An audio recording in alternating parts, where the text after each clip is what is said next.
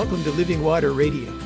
Today we're going to talk about reconciling our current divisions and how biblical wisdom holds a clue. We'll start by looking at Hebrews 13, starting at verse 1.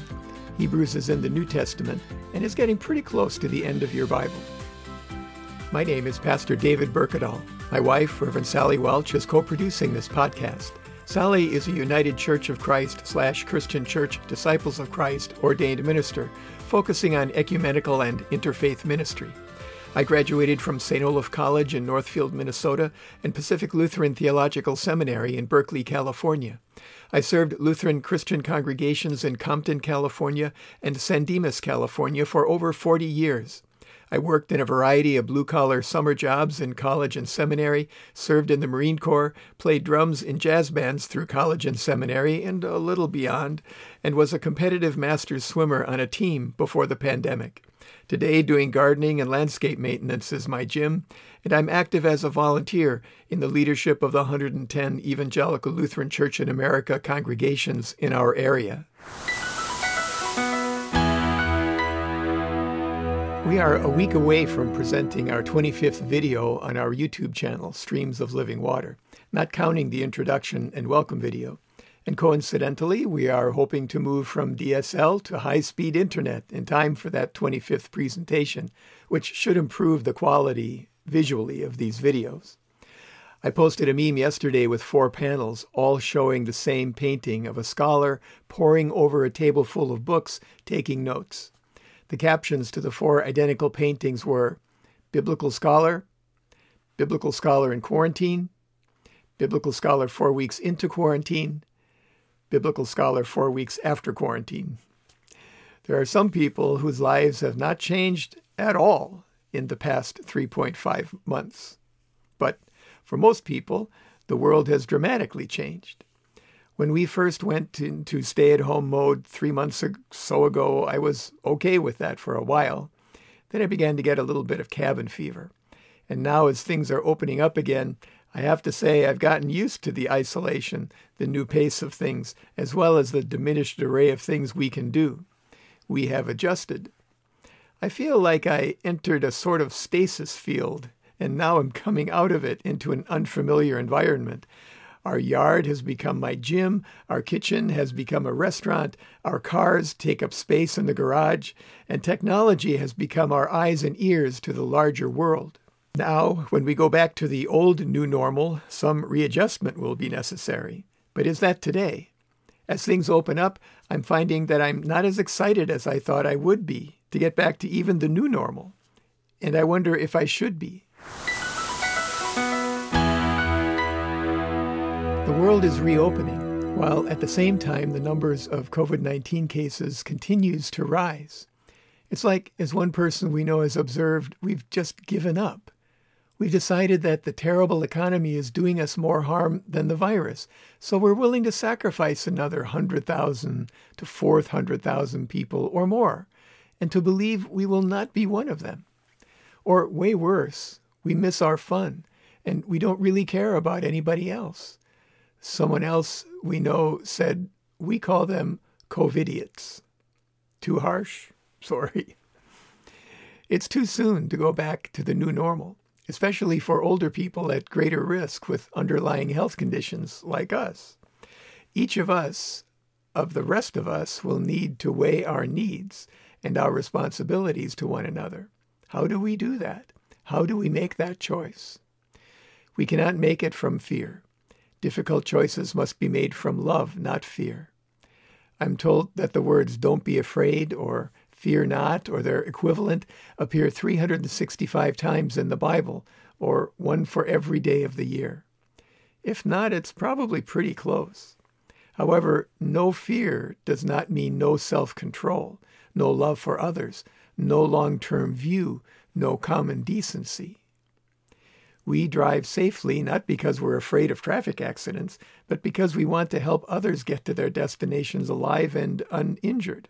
That's not fear, but common decency. We take common precautions like wearing face masks, washing or disinfecting our hands frequently, and practicing social distancing not just for ourselves, but for others. It's in our spiritual DNA to sacrifice some of our own self interests for the sake of the common good. We want to live, not because we're afraid to die, but because we want to go on serving others in this world. We live by faith, not fear. Remember the Golden Rule? A form of it is found in the wisdom literature of most of the world's major religions. Jesus said, In everything, do to others as you would have them do to you, for this is the law and the prophets. Matthew 7:12. Here's an example of how that golden rule was lived during a very difficult time for the church, a time when the church was under active persecution by the Roman Empire. Paul writes in his letter to the Hebrews, the 13th chapter, beginning at the first verse Let mutual love continue. Do not neglect to show hospitality to strangers, for by doing so some have entertained angels without knowing it. Remember those who are in prison, as though you were in prison with them, those who are being tortured, as though you yourselves were being tortured. Let marriage be held in honor by all, and let the marriage bed be kept undefiled for God will judge fornicators and adulterers. Keep your lives free from the love of money, and be content with what you have, for he has said, I will never leave you or forsake you. So we can say with confidence, The Lord is my helper, I will not be afraid. What can anyone do to me? Remember your leaders, those who spoke the word of God to you. Consider the outcome of their way of life and imitate their faith. Jesus Christ is the same yesterday and today and forever. The world has changed, and it will change some more, but Jesus Christ is the same yesterday and today and forever. How does Jesus call us to build community and to love one another as he first loved us? What values do Christians live out to help people in a time of pandemic or calls for social change? Love would be at the top of that list, as it was in the passage we just read from Hebrews, as it is in Paul's letter to the Galatians at the beginning of chapter 13. By contrast, the fruit of the Spirit is love, joy, peace, patience, kindness, generosity, faithfulness, gentleness, and self control. There is no law against such things. Verses 22 through 23. How do we reconcile our current divisions? We start by first being reconciled with God in Jesus Christ. We were a polarized country before the coronavirus pandemic and the demonstrations calling for racial justice. Now it's as if there are two realities being played out for every issue. Who needs to move first? Here's one of my favorite stories about the brokenness we experience, even in the body of Christ, the church. Two little boys were having breakfast one morning. Their mother left the room, and when she came back, she found that they were fighting over the last pancake. Boys, boys, what would Jesus do? she asked. She's right, Billy, said the older boy. You be Jesus. One person or group cannot do all the giving.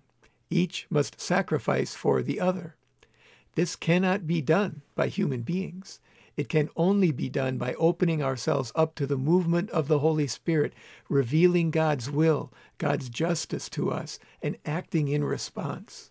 It can only be done in God's gift of the transformed life, of a living relationship with the living God, and in the streams of living water, God within us, that nourishes and sustains us day to day.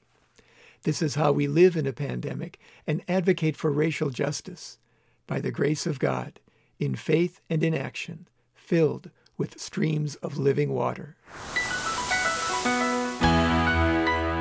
Today, let's remember to pray for all those awaiting the vaccine. And let's remember to pray the Lord's Prayer today, the one that Jesus taught us. If you don't know what that is, contact us at the Revs David and Sally at gmail.com and we'll send it to you. Put your prayer requests in an email to the same address, the Revs David and Sally at gmail.com, and we'll include them next time. As always, we encourage you to stay hydrated. Open your heart to receive the living water from the source, God's self, the living presence of the one true living God, the God who gave himself on the cross so that all who believe and are baptized might be restored to the living relationship with God for which we were created. Remember your church. Identify one if you don't already have one. Ask a friend about it or family member. Google it. Do some research. Look around. Phone the pastor. When you have a church, go to or tune in to the worship services they have currently available for your congregation and support the church financially so that it will be there when we come back to fully physically present worship together. Support your pastor and church leaders, pray for them, and help them in any way that you can. If you or a loved one are having thoughts of suicide or are struggling with mental health issues, call somebody. Google your local hotline or one of the national ones. You are not alone. Wear a mask when you're outside your home, practice social distancing, wash or sanitize your hands regularly. Stay home unless you are providing essential services or needing them. Avoid crowds and be outside if you have to be in one. Be kind to everyone you come into contact with, including those who are sacrificing their security to provide for yours and for those you are sheltering with in isolation. That's it. Thank you for listening to Living Water Radio. We are here for Christians and for the com- people in the Los Angeles metropolitan area who are looking for a sense of Christian community, a source of hope, and a way to thrive together during this global pandemic. We hope you'll tune in next time and invite your friends to do the same. Meanwhile, Sally and I encourage you to open your hearts to receive living water, the presence of the Holy Spirit, and stay hydrated.